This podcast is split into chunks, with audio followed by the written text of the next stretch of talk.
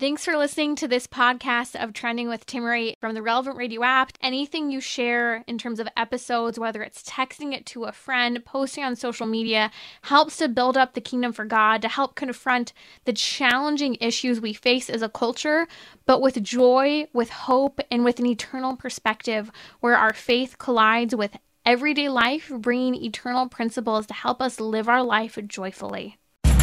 So, what's trending? Bridging your Catholic faith with your everyday life.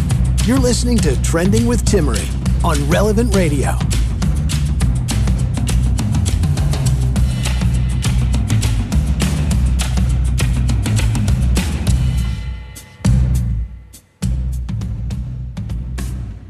Welcome to Trending. It's our weekly marriage hour. Today on Trending, we're going to be unpacking what my producer Jim just absolutely loves so much. He said I had to talk about, and that's the Barbie movie. I jest. He actually didn't love the film. Uh, he, I don't think he saw it. I don't think he would, but he did say, there we go. No, he didn't. He made it very clear.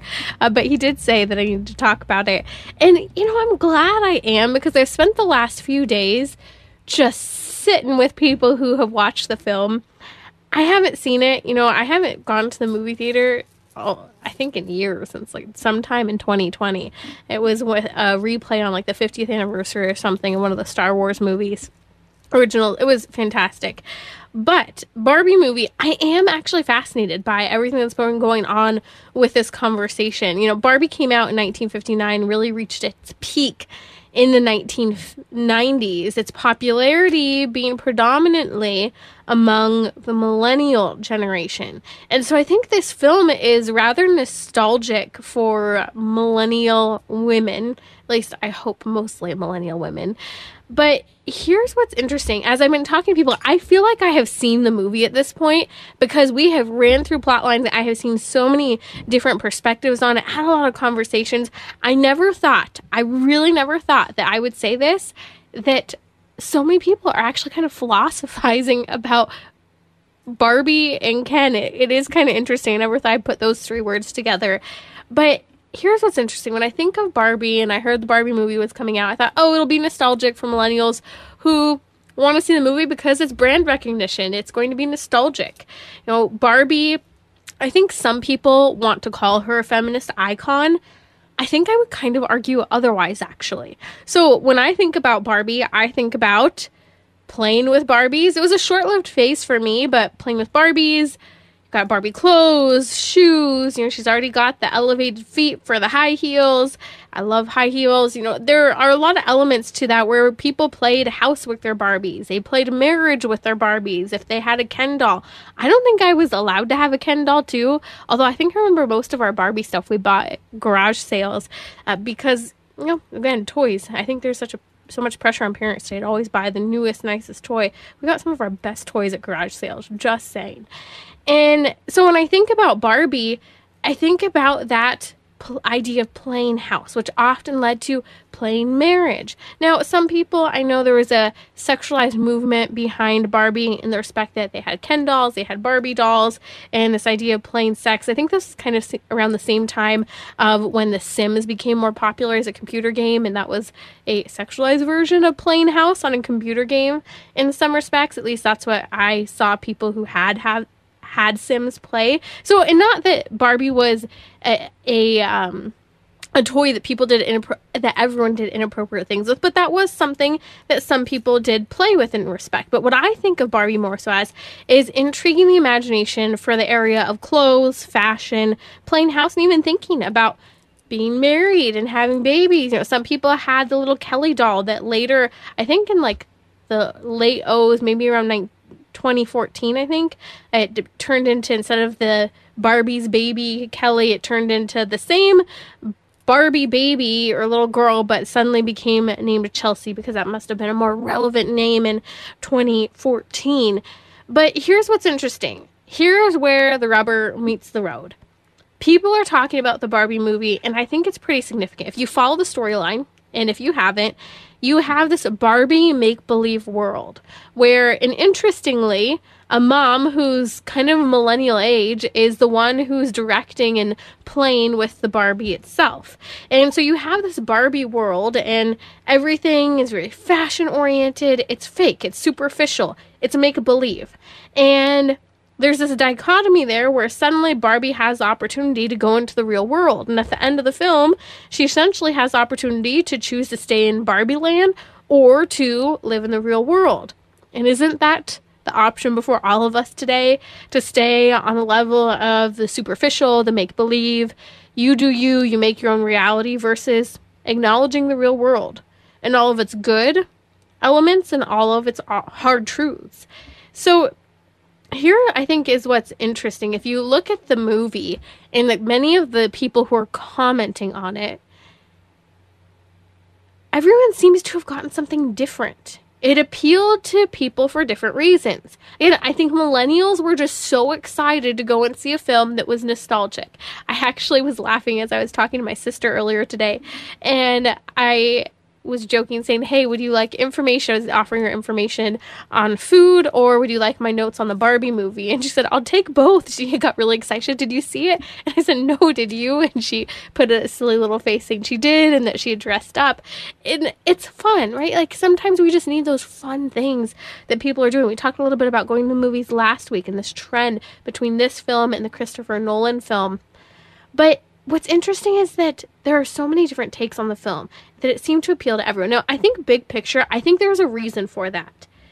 Movie creators today are having to create movies attempting to make four quadrant films. I do not think this is a four, four quadrant film, but attempting to make films that appeal to the masses. But how do you make films that appeal to the masses when we are so polarized in many respects as a society? And so I think this film left a lot of things very open ended and open to interpretation. And I think that there were a lot of things in the film that people could take in different directions. So it appealed greatly to feminists, it upset some people. But I think there was intentional ambiguity in the film from a lot of the scenes I am hearing about, and especially the ending scene in the film, which we'll get to in a minute. But here are some interesting elements part of what I think is interesting is some people might say, you know, it was all about, you know, you taking charge of your life, you do you, all about self exploration and getting to know yourself. And part of the conversation in the Barbie movie is surrounding the whole dynamic between Ken and Barbie. And it's interesting because there are a lot of elements there. I mean, even just randomly on a side note, it's kind of funny. People keep talking about how patriarchy was brought up like 12 different times in the movie without any real clear purpose. And it's almost as if it's just used as a buzzword or a word that people use when they're hurt, which I think is very true. But here's what's interesting about Ken it seems to be a lot of people are talking especially women about how you want an Alan, not a Ken. So Alan is one of those dolls, male, the only other male doll that was released by the Barbie franchise, I believe. And he didn't take off as significantly as Ken did. But what's interesting is in the portrayal between Ken and Alan, a lot of women are out here saying, you want an Alan, not a Ken. So Ken ended up being rejected by Barbie at the end of the day because he really needed to, quote, find himself. And part of what they portrayed in the film is that Ken really only existed if Barbie loved him or looked at him. And he was just waiting around for Barbie to pay attention to him. And so Barbie ends up saying, No, you need to find yourself. And one of the key messages I'm hearing people take from that is that men, and I would say it's a mes- message for women as well, you are more than the person who you are with. That you need to understand yourself apart from the person you are with. While the person you're with should help you understand yourself more, that's a whole nother conversation. But that idea of kind of just waiting around like a dog to be given attention, I think in many respects, Ken was just another stereotypical low grade portrayal of men in society, which is unfortunate. But then you did have this Alan character, which they didn't put a lot of emphasis on him in the movie. But and again, he I think he was actually canceled. I might be wrong because every single Barbie character was af- based off of a different doll that they actually released. But at one point in the film, he ends up just kicking butt against the Kens who take over the Barbie world at one point, and he is the one person who stands up for Barbie. And so a lot of people are saying you want an Alan, not a Ken. You want someone, ladies, who stands up for you and takes care of you. And this idea of handling business when he needs to. And also, he didn't have to be the star of the show. Juxtaposed to Ken, there's a certain respective effeminization in Ken that's seen. And I think that what I'm hearing, and I would agree with this, Ken is a product of a feminist culture. He's a product of what we see in a lot of men today of effeminacy. And I think men he's portraying how many men have lost themselves because they're so busy not being busy, being defined according to what the world is saying. It just doesn't matter. You're irrelevant. So I think that's one of the interesting story plot lines. But I want to come back to this whole idea of nothing being implicit in the mu- movie and everything kind of being ambiguous. I've heard a lot of people comment that it was just kind of random, even in terms of what would come next in the film. And I think part of that is because the creators wanted you to place your own interpretation on it so that it could appeal to everyone. Although it had this theme of you do you and make your own path, it at the same time appealed to the times we live in. It appealed to the hardcore feminist. It appealed to the breakdown in relationships and the guy who's kind of just waiting around and women taking their own paths. I think it appealed to people who like to yell about problems with the patriarchy, but at the same time, at the end of the day, there were these elements of motherhood that we all have to agree as millennials who played with Barbie dolls, it was all about clothes, fashion, plain house, marriage, that make believe family. It was just an older version of the baby doll. And yes, a little more sexualized, you could say, in terms of the development of the body of the Barbie. But at the end of the day, a lot of what we did when we played with Barbies was imagine and pretend about what we would like our lives to look like as women. And most young girls during the 1990s still wanted to have a family, still wanted to have babies. And so what's interesting is that I think the film appeals to that in many respects. Women still want babies. Maybe they mourn lo- the loss of babies. Maybe they're still imagining themselves with babies. I talked about last week that AI app where people are creating versions of babies combined with their faces and the face of another person they might, might want to make a baby with. And they're producing images of this. I'll have to post a link to that episode because it's really interesting. It's causing a little bit of baby fever right now. But here's what's fascinating part of the ending of the film was Barbie going to visit the OBGYN no explanation, no reason as to why, what she was doing there. And a lot of people are literally scratching their head going, why did Barbie go to visit the OBGYN? I heard one ridiculous claim, and I do think it's r- ridiculous. I think a positive marriage and family approach, one person said, well, she was going because maybe she's pregnant uh, and she like wants to start a family and that's the next step well she wasn't dating anyone someone said well maybe she was going for an abortion well she could have but obgyns I don't even think 9 out of 10 OBGYNs perform abortion, so you couldn't really read between the lines on that. My guess is more likely birth control and how people view birth control as a necessary path forward. It's interesting, the director Greta Gerwig actually commented when people keep asking, because everyone's confused about the ending of the film and Barbie visiting the OBGYN why? And the director, Greta Gerwig, actually said it was a rite of passage for women and that's why it was put in the film. But what does that mean? Well, it's not just a rite of passage. Not everyone goes and visits the OBGYN for no reason. Birth control is really usually at the heart of that. And so, with this underlying tone of make your own path, you do you, without saying, hey, use birth control, that's what's necessary to make it happen, I think they were kind of implying that, but were maybe too scared to say that, as the creators tried to appeal to everyone. So, at the end of the day, here's part of my take I think we need to know ourselves and I think that's important. And I think that's part of why it was good to see that breakdown between Barbie and Ken not ending up together and her really saying, hey, you need to get to know yourself apart from me.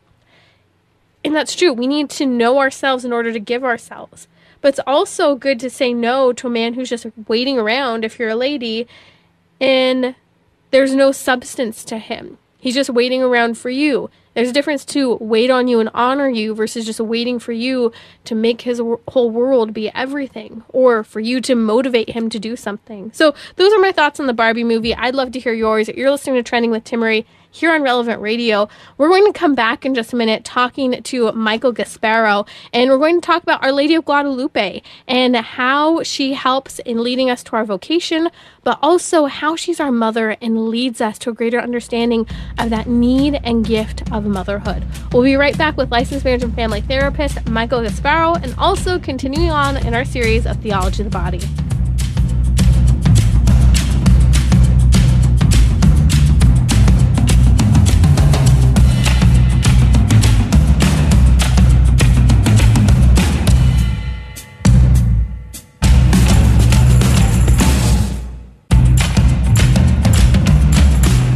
So, what's trending? Bridging your Catholic faith with your everyday life. You're listening to Trending with Timmerie on Relevant Radio and the Relevant Radio app. Joining me today on Trending is licensed marriage and family therapist Michael Gasparro. He is really leading on the crisis surrounding gender and same sex attraction in our culture from a Catholic perspective, helping to heal the wounds and provide a path forward as Catholics, even in the face of experiencing gender confusion or same sex attraction, but doing so with chastity. And he, again, he's a licensed marriage and family therapist. And we're dovetailing into an interesting topic today, and that is Our Lady of Guadalupe and understanding the Blessed Virgin Mary as mother, as our mother. Michael, I know you were just at Our Lady of Guadalupe, and I'm so excited to hear a little bit about your trip and some of what's resonated with you in unpacking this trip for you. I know has been seeing Our Lady as your mother, as our mother as well. Yeah, I was so in awe of my time there. I had never grown up with much of a devotion to Our Lady of Guadalupe, and so it was kind of a surprise to me that I felt called to go visit Our Lady of Guadalupe in Mexico City. Um, but you might know, I believe it's the most visited Christian pilgrimage site in the world. Have you heard that as well, Timmerie? Fascinating. I actually don't know. Yeah, it's definitely up there, one or two, and they have mass every hour on the hour from 6 a.m. to 8 p.m. every day of the week. so, just to give your listeners a sense, if they haven't gone, how tremendously popular of a place this is, particularly for the Mexican people, because of course she has, you know, shepherded the entire population of, of that region of the world into Christendom, but also for all of the Americas, because as you probably know, and many of your listeners know, she is considered the patroness of the Americas. And her famous tagline, if you will, above the cathedral, written in beautiful letters, is, Am I not here who are your mother? Which is what she said to St. Juan Diego. And I found that to be such an interesting and important frame of mm. reference for our time too because while we talk Timmerie about the crisis in, in men and masculinity there's also at any time there's a crisis in one sex i would say we need to look at both sexes and say where is the the motherhood to balance fatherhood and vice versa and she is the mm. perfect mother to all of us who gives women uh, talking about your Barbie movie, right? A perfect example of femininity, of motherhood that really counters the cultural vision of what sometimes a secularized womanhood looks like. And I think that's significant when we talk about Our Lady of Guadalupe. I mean, she, although not recent per se, if you look at her, even Our Lady of Fatima, these images of Our Lady are so relevant at a time, as you're saying, when there's ambiguity and confusion about what it means to be a man, what it means to be a woman. And I've never had a particular devotion to Our Lady of Guadalupe, more so until the last few years. It's grown just a little bit because I've had children due around that time and the potential of them being due or actually being born on her feast day. It made me unpack just a little bit more. But I remember, Michael, interestingly, when I first started to appreciate our Lady Guadalupe and her apparition was more so when a priest friend of mine was sharing about his devotion to Our Lady of Guadalupe and how significant Our Lady of Guadalupe has been in his life as a man and seeing that need for uh, the feminine touch in his life of understanding the need for that maternal dimension especially for someone whose parents are no longer alive but also for that female complementarity in just guiding the day-to-day moments of your life you know we need what is other we need the feminine masculine. And I think we help to balance each other out. And he commented how for him, that has been Our Lady. And that's so significant when you come back to what you said, Michael, about what the Blessed Virgin said in the apparitions of Guadalupe to Juan Diego, who she appeared to. At one point, she says, Listen and understand, my littlest son. Let nothing frighten and afflict you or trouble your heart. And then she goes on to say this quote, as you mentioned that you saw Am I not here? I who am your mother. Are you not under my shadow? Am I not your health? Are you not my chance held in my mantle? And I think this is beautiful because it brings it back to this understanding. If you're troubled, if you're frightened, do you not understand? I'm right here. Why are you troubled? Why are you frightened? You're under my maternal care. You're under my mantle. You're wrapped in my clothing like my swaddled child, Jesus Himself. And Mary always brings us closer. She is not in competition with her son. So the Holy Spirit is working through Mary always. And then when we come to Mary, especially as Americans here with our patroness the you know Our Lady of Guadalupe in her in her presence and her apparition to Saint Juan Diego, I th- I don't know. I was thinking while I was there that she just wants so badly to invite her son into our hearts and minds and invite us into his. She becomes this sort of mediator, and of course, Christ is our is our voice before the Father, right? So like we come before Jesus, who is the the sole one to stand before the Father and to intercess for us, but at the same time, Mary brings us to the Sacred Heart of Jesus. And, and when I was there, Timmerie, I really got a sense that Mary wants she she still she is the only person in all of creation who can call Jesus her son. So she mm. literally now in in her assumed state as queen of heaven and earth can speak to our Lord Jesus and say my son. And in her motherly care even for her son, she invites him into our lives if we ask her to. You know, we say, Mary, bring Jesus into our lives. And she says, Come in, my son, into my child Michael or my child, my daughter Timmerie. And that, that sense is something I really felt in a profound way when I was there in Mexico City that as his mo- as Jesus' mother, she wants so badly to to bring us closer to his sacred heart.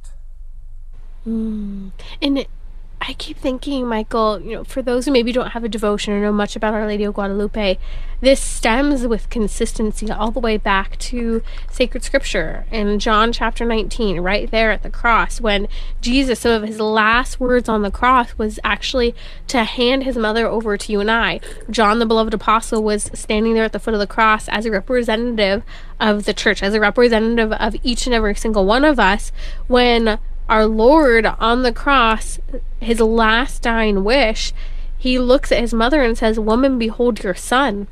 And he looks at John, mm-hmm. Behold your mother. That is a message to us. What does that mean? To unpack the understanding that Our Lady has been given to us as mother and we are called to embrace her. Yeah, and it's kind of funny because sometimes, Timmerie, these spiritual ideas can seem hard to reach or grasp. But I think, I hope your listeners will have patience for me as I share that I got food poisoning in Mexico. And so, oh, no. as some people do, whenever you're traveling, you know, our bodies aren't used to the same type of food or whatever else comes with traveling. And I got, you know, the unfortunate experience of food poisoning. But what's funny is I felt sick. I felt very sick to my stomach. I had a fever. And I really was attuned to my need, my mortality, my, my dependence on God because I was so sick. And I turned to this book of reflections and, and while I was sick, lying in bed, feeling terrible. And I flipped to the back of the book, and at the back of the book, there was a reflection from a hundred years ago from Archbishop of Mexico City at the time, who was a very holy man, who was writing about how when we're sick, all we want is our earthly mother you know that's it doesn't go away in adulthood. When when someone's sick all you can think about is like i just want my mom to take care of me. And in that moment up until that point on that trip timmerie i had a hard time with that concept of am i not here? I who am your mother in a very visceral or like in my my heart and mind. It was really an intellectual mm. exercise for me. And all of a sudden in this bishop's reflections timmerie he said when you're sick, you may not always be by your earthly mother, but you are always under the care of your spiritual mother, your heavenly mother, Mary, when you're sick and when you're not feeling well. And it's not that she always takes away the, the cross or cup of suffering. Sometimes we still have to undergo a test or a suffering, but she's always there caring for us in that suffering. And we can always turn to her maternal care. And I tell you what, I just all of a sudden had this revelation or this epiphany in my heart and mind of, okay, now I really am just a sick kid. Like Mary, I'm I'm your oh. sick kid right now, and I need you to care for me like my mom and bring my sick heart and body to Jesus. And so it's funny how sometimes even the physical things we undergo can actually be pathways that God uses to kind of wake us up spiritually. It's I think an incredible reflection. Talk about how timely. There you are, you're sick to your stomach in Mexico City, there at Our Lady of Guadalupe, and you read this reflection from the Bishop of Mexico City, over 100 years old, talking about how we desire a mom when we're sick. I, I love it. And isn't that what we see? And even just seeing this in my two year old, when she is upset or fussy, like she loves her dad, she loves comfort from her dad. And even when she's sick and wants something from me, she still wants the affirmation from him, but who does she run to? She runs to mom. And yet, when we're adults, we don't necessarily do that as much. Yet, in reality, we all still do need our mothers, and our earthly mothers are wonderful. But we can't forget how fundamental Our Lady is, and that she is our spiritual mother, is still our mother. And I think that's so beautiful that in like humility of what you were experiencing, you came to that understanding. Yeah, and it was certainly a little bit um, uncomfortable, let's say, but it's important sometimes to be able to laugh at ourselves and be like, okay, it took me getting sick and laying in bed to start to unpack a little bit of the reality of this mm. motherhood of Mary. And of course, I'm a human being and I'm fallen and a work in progress, so I don't have perfect understanding of this, but it was providential and it's it's a good reminder to me and I'm sharing it as a source of hopefully consolation to your listeners too that the things we think are quote ruining our experience. You know, I was like, I can't have food poisoning. This is ruining my trip. you know, no, this is a way God can use something in my life to help achieve his purposes. Even the bad things we go through, the uncomfortable things can be sources of that. And sometimes we have a consolation like I did in the moment where I was like, aha, I see. But sometimes we might not see it in that moment. And that's when we have to try to mm. trust, okay, God, in time, I'm going to try to see this as you see this through the lens of eternity, but right now I don't understand. So I'm not saying every time we go through a trial it's immediately clear, but I was so grateful for that consolation, and, and so I wanted to share it. I'm so glad you did. And, you know, consecrating myself to the Blessed Virgin Mary, have you ever done it? Mm hmm. Yep. Yeah. Yeah, and I think that it's a growing process. Each year that I do the reconsecration, I feel like I come to another step in a deeper understanding of that relationship and the significance of that consecration.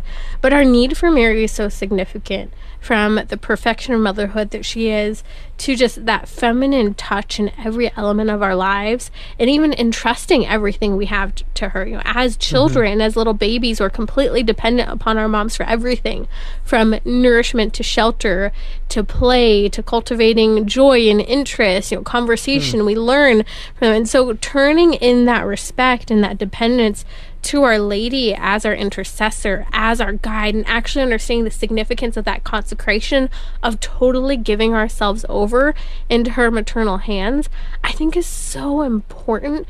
And it is a really big leap, I would say, in our faith to get to that point. And like you said, you know, here you are growing in a deeper understanding of it, yet it's transformative when we start to unpack it more and stay with it and not forget it. Yeah, and sometimes people can also benefit from just a little daily consecration too. That you know you can follow up with each day, consecrating the day to the Lord through Saint Joseph, through Mary, and I also think that what's important to keep in mind with vocation is that when we're looking at our day-to-day lives and our vocations and how we're living and following God's will, Mary, like I said earlier, isn't, isn't competitive with the Creator. She is part of the creation, and she's pointing always back to to the Creator.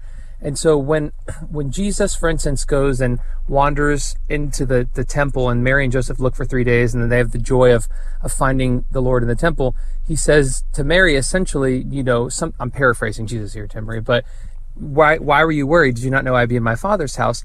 And Mary and Joseph basically accept this answer because they know he Jesus, their son, is following God's call for his life. So Mary's love for us is perfectly motherly but also non possessive. And I don't mean that, of course, you know, we belong to her, but in the sense that she's never taking us or steering us away from a vocation. She's mm. freeing us for our vocations with her love and the grace of the Holy Spirit through our relationship with her and our and our devotion to her in return. I love it. Let's unpack that a little bit more. Our Lady helping to lead us to our vocation. If you're just joining us, you're listening to Trending with Timmerie here on Relevant Radio. That's a licensed marriage and family therapist, Michael Gasparro. He practices in Southern California and Los Angeles. You can find him at CatholicTherapist.com. We'll post a link on social media as well as in the episode notes to Michael and Catholic Therapist.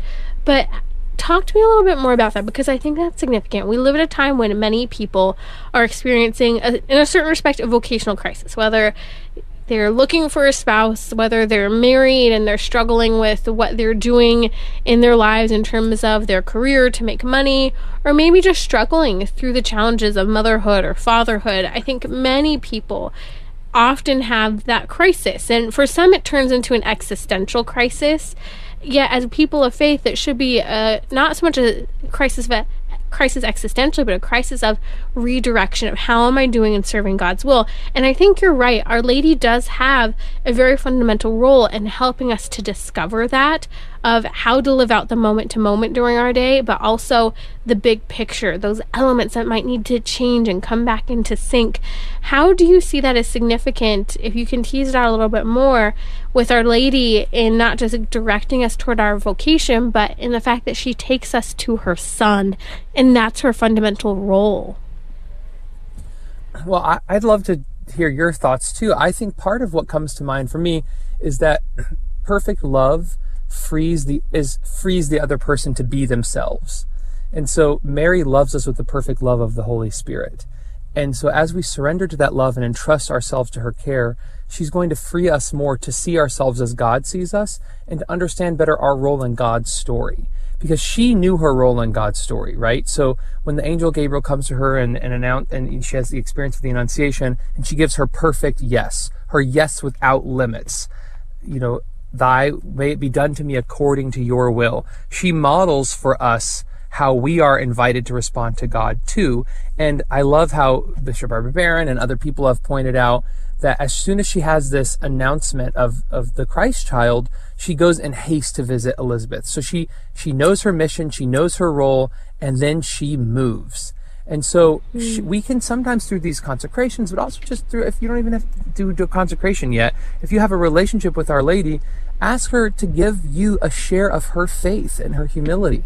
So when when we do that, she's going to help us to respond with the same yes to God's call for our own lives. However small of a, as Hans Urs von Balthasar, I think said, what, you know, let me be the small pebble in the mosaic God is creating and helping us to find our mission because of her perfect yes. And what was relieving to me, Timmerie, is I don't know how to say yes. I want to say yes. Sometimes I even want to want to say yes to God's call for my life, but she knows how. And so Jesus gave us our relationship with Our Lady and St. Joseph and the Holy Family to help us to know how to say yes, to give our, mm-hmm. you know, our thy will be done to God ourselves. Mm-hmm. Mm-hmm. And I think that's significant when you say she helps to teach us how to say yes. What I always ponder in Our Lady's story, if we read sacred scripture, her yes began before the angel Gabriel ever even mm. came to her. And we can see this if we actually dive into the biblical text and the Greek of the greeting of the angel Gabriel to Our Lady. We mm-hmm. pray our Hail Mary all the time. We say, Hail Mary, full of grace, but that's not exactly what the angel said. It, the, the angel said, Hail grace, hail, O favored one. Uh, she, the angel Gabriel actually referred to Our Lady as grace itself that that's mm. what she was that that's what she embodied that's what she exudes that's how she lived her life that was her mode of operation and so what scholars have commented upon with regard to Our Lady is that in that greeting of the angel Gabriel to Our Lady and calling Mary not by her name Mary but by the name Grace, that Our Lady had already conceived Christ within her heart, mind, and soul before she ever conceived him within her womb. And hmm. I think that is a guide for us in discovering our vocation, in unpacking our faith, that we embrace God fully in our devotion in our sacrifice. I mean, it makes me think of the Old Testament, for example, Deuteronomy 6 5. What was taught to every Jewish child, every child of Israel love the Lord your God with all your heart, with all your soul, and with all your strength. And young children were told to then teach that to their children in the years to come. Mm-hmm. And I think that that is what Our Lady really did embody her whole heart, soul, and strength. She loved our Lord before she even knew him as the Christ child by the name of Jesus.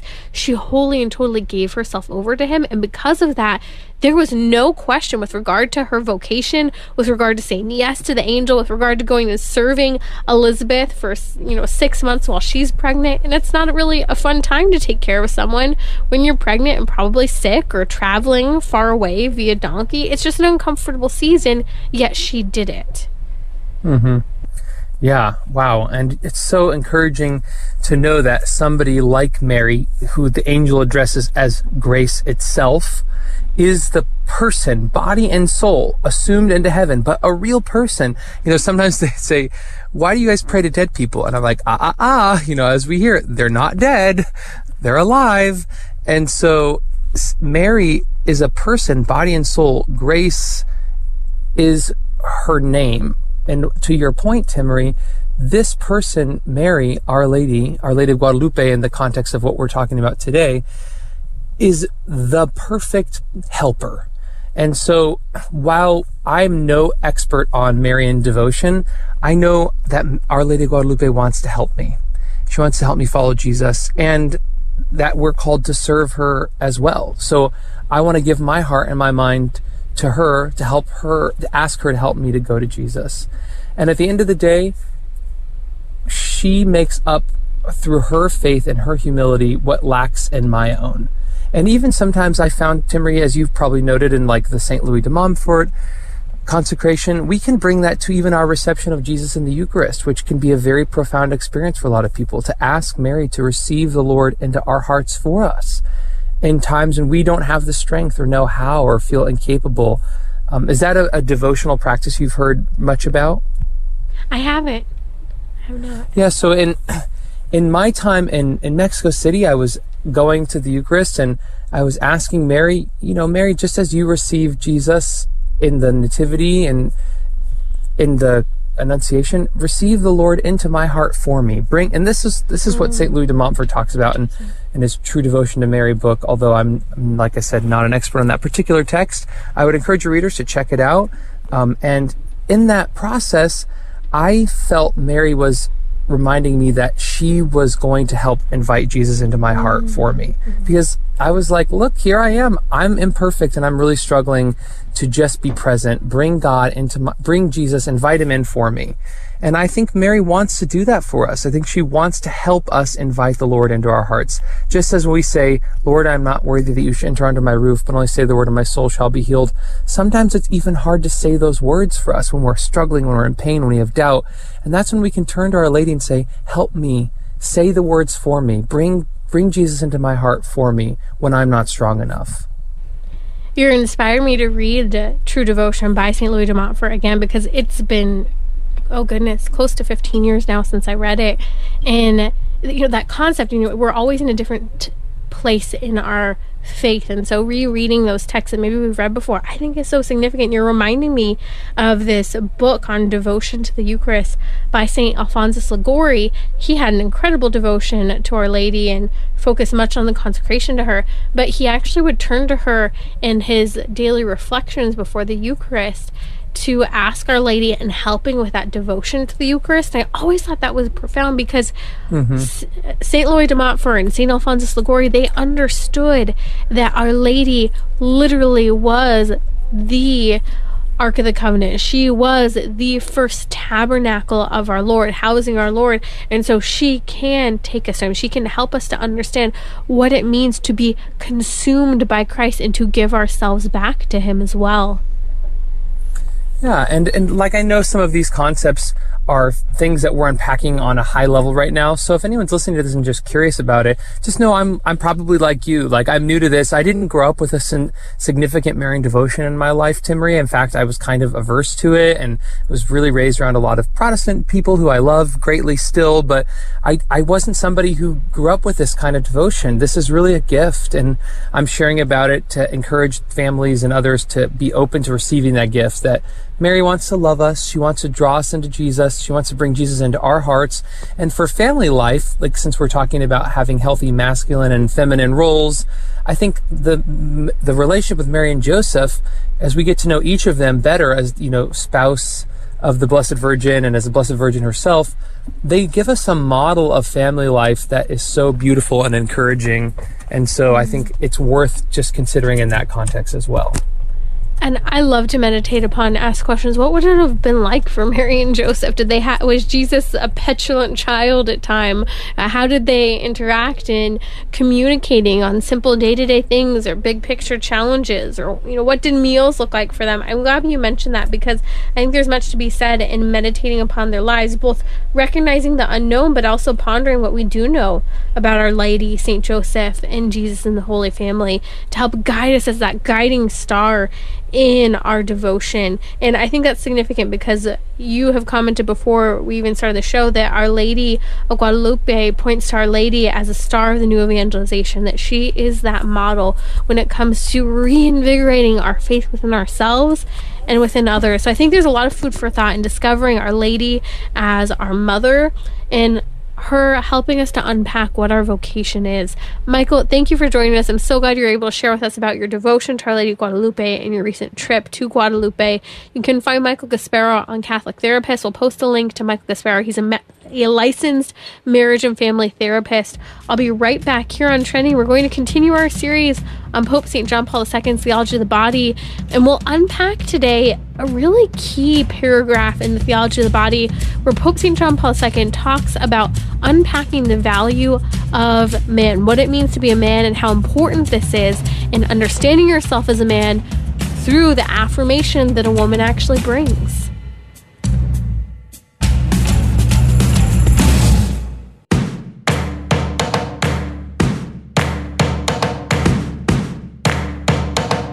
We're talking about what you're thinking about.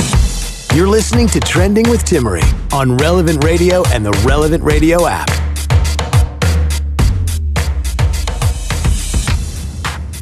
One of my favorite phrases in Pope St. John Paul II's Theology of the Body, and I'll paraphrase it, is where he says, Femininity in some way finds itself before masculinity, and masculinity discovers itself before femininity. What does that mean? Well, that's what Pope St. John Paul II's Theology of the Body is all about unpacking what it means to be a man and what it means to be a woman in the image and likeness of God. And how do we live that in terms of a human anthropology? That's the answer. That's the question. Yesterday, we unpacked a little bit of what it means to understand ourselves as women. And today, I want to walk through we're going slow here for a moment here. Uh, Pope St. John Paul II has a key paragraph in the Catechetical Talk 17 in the Theology of the Body series that I'm doing, reading from his actual talks that he gave, where he talks about a man coming to an enriched understanding of himself. And this is done through his understanding of himself and him being embraced before a woman. And this is significant because we enter into the world through relationships. Relationships are how we come to understand ourselves. All of us have a mom and a dad. This is why, even internationally, law has always protected the right of a child to his or her biological mother and father. I pray we continue to uphold that in a crisis of a culture surrounding itself in surrogacy and in vitro fertilization, where people don't know who their hired parents are, who their donor parents are, who their carrier parents are. It's a mess.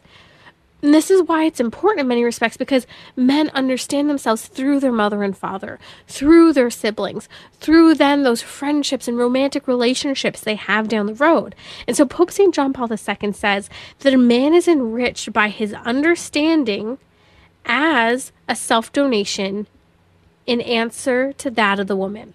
So, what Pope St. John Paul II is saying is that a man is enriched in understanding himself. He really understands himself through this response of self donation, of him giving himself to a woman and what that woman's response is.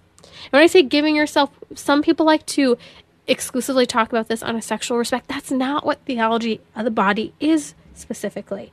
It is understanding a giving of ourselves in conversation, a giving of ourselves in friendship, a giving of ourselves in service, even. You know, that person who maybe is giving you a service at working at a grocery store, helping to fix your plumbing, that there's this acceptance and embracing of another person of one before the other, and that in our femininity and in our masculinity, we affirm and complement each other and come to a greater sense of self discovery.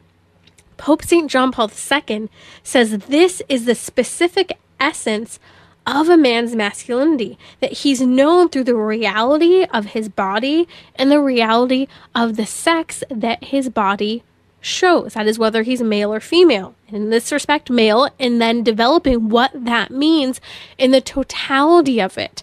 And remember, yesterday we were talking about this from the perspective of the gender issue with Paula, who was a teammate of the man who calls himself Leah Thomas. And we're talking about how there's sex differences written into every single cell of the human body that's significant, especially when we look at the theology of the body, because Pope St. John Paul II is saying that through the reality of our body, and with that, its sex, we come to understand ourselves. Pope St. John Paul II says that this allows us to reach the innermost depth of ourselves and come to a level of self possession. And specifically, we're talking about men right now. Through all of this, Pope St. John Paul II says that a man is able both to give himself and to receive the gift of the other in this self expression, in this interaction, in this dynamic of himself with others, especially before a woman, whether it be his mother, his sister, sometimes even a stranger, that we can really start to discover ourselves in a very profound way when we see what is other and someone who is other, who is different, who is feminine, affirms what is different from them in us. And I think we all, if we were to do a little bit of digging, could actually point to different circumstances, conversations, relationships, moments, even with strangers, where we experienced this, where we felt affirmed and known and had a sense of self knowledge, self acceptance, and then the freedom to give ourselves back to someone else by those dialogue moments, through those silent interactions that led to a great level of self assurance, acceptance, and understanding. Pope St. John Paul II says that when a man is welcomed as a gift by the woman, this is when he starts to accept himself as a gift and give himself away. I know men, you know, I think sometimes terminology, sometimes we can lose things and in interpretation, and sometimes English, when being translated from a different language, as is the case of Pope St. John Paul II's work, men don't always want to think of themselves as a gift. I would say, gentlemen, think of yourselves as a sacrifice given. Because by being accepted by a woman, there is this moment of a man appreciating himself, having this sense of self realization, self revelation. And this allows him to have a deeper sense of his spiritual essence, as Pope St. John Paul II says. And with that, he says his masculinity together comes this deeper level of truth with regard to the body and his biological sex as man, what that means for the entirety of his life. And so, what happens when a woman affirms a man in his masculinity, in the differences, and I would say, ladies, we have a job to do here, even in embracing what is abrasive to us in the difference, in the contrast, in the friction of the difference between men and women, and embracing what is inspiring in those differences that we like, that we're called to come to an all embracing dimension of what is other about men. And I know that can be difficult. At times, are pet peeves, and some people I'd say men are barbarians, burping, farting, doing things differently. But at the end of the day, those differences, and sometimes we like to say not all of them, those differences are part of what is so desirable. It's not what is same about the other that we so deeply love, it is what is other, what is complementarity. So Pope St. John Paul II says that when a man is accepted in this way, he is enriched by this acceptance and by this welcoming of the gift of who he is being given in his masculinity. And Pope St. John Paul II says this listen up that when this occurs, when he is accepted by a woman, he is enriched and accepted and welcomed. What follows, Pope St. John Paul II says in his Theology of the Body, is that by this acceptance, the man finds himself through the sincere gift of self. And this becomes a source of a profound enrichment of women. So, what Pope St. John Paul II says is that when a woman affirms a man and helps him to understand his identity by accepting, embracing, and welcoming him, that it's then that a man can actually, in a very profound way, he's then able to enrich women, to build up women, to build up the particular women in his life, even those he encounters for just a moment in the grocery store, at the hardware store, at the gas pump, that there's a positive way in which a man can then build up and enrich women, that this is the complementarity of maleness and femaleness. And this all begins within the home mothers and fathers affirming the masculinity of their children, the femininity of their children, sisters. You know, I know sisters and siblings love to engage in a lot of banter, but it's so important that sisters affirm the masculinity in their brothers, that wives see the differences and embrace and understand what is masculine, from the competition to the initiative, even when things are done differently, not the way you would like it. That through edifying one another, we actually build each other up. I keep thinking of the words of St. Paul in the New Testament when he talks about while you have the opportunity, while it's still today, use that opportunity to encourage one another. This is at the core of what Pope St. John Paul II is saying in affirming one another in our differences because it builds up one another and it builds up the kingdom of heaven that can be lived out through grace here on earth now.